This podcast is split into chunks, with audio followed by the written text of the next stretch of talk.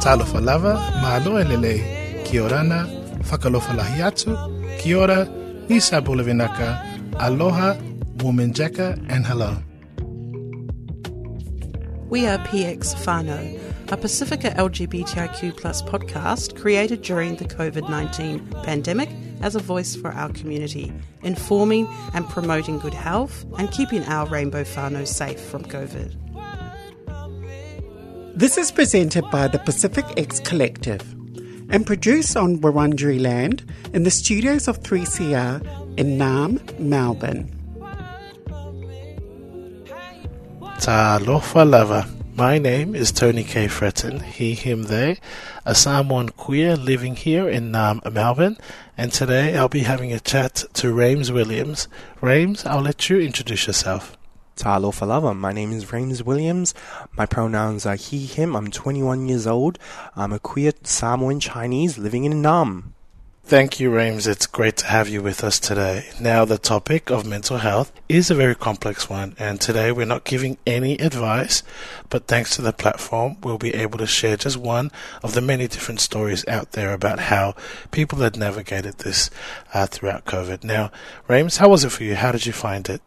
It was actually really tough for me. Before COVID was in hospitality, I was a receptionist at a hotel. My hotel turned into a hotel quarantine and I said no to to going in because I was scared that I might get COVID. Um, so I was like, no, like I can't get um the you know the government subsidies and stuff.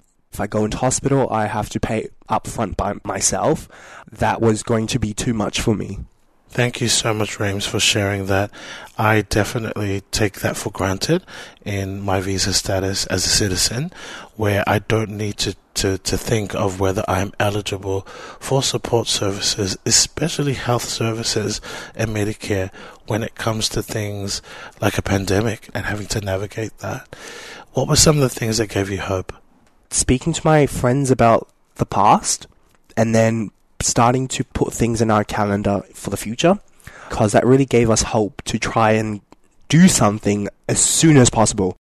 One thing that helped me was was FaceTime. Like I loved FaceTime. I loved like calling. I would always have my AirPods in. I would always walk around the house with my AirPods in, talking to people. I can definitely relate to that, Rames. I think I had things planned ever since lockdown one. Um, if you could go back and give yourself some advice, what what would it be?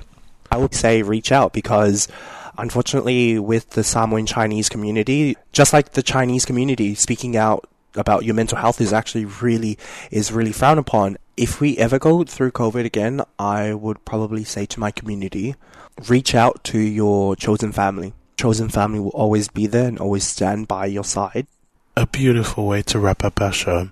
Thank you, Rames Williams, for your time today and for sharing with us. For any listeners who may need some crisis support, please call Lifeline on 131114 or for anyone in Australia needing support or referral to services about sexuality, identity, gender, bodies, feelings, or relationships, please call Q Life on 1 800 184 527.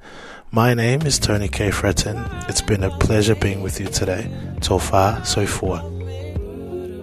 You've been listening to PX Whānau with the Pacific X Collective, speaking about keeping COVID safe and what that means to the Pacifica LGBTIQA plus community.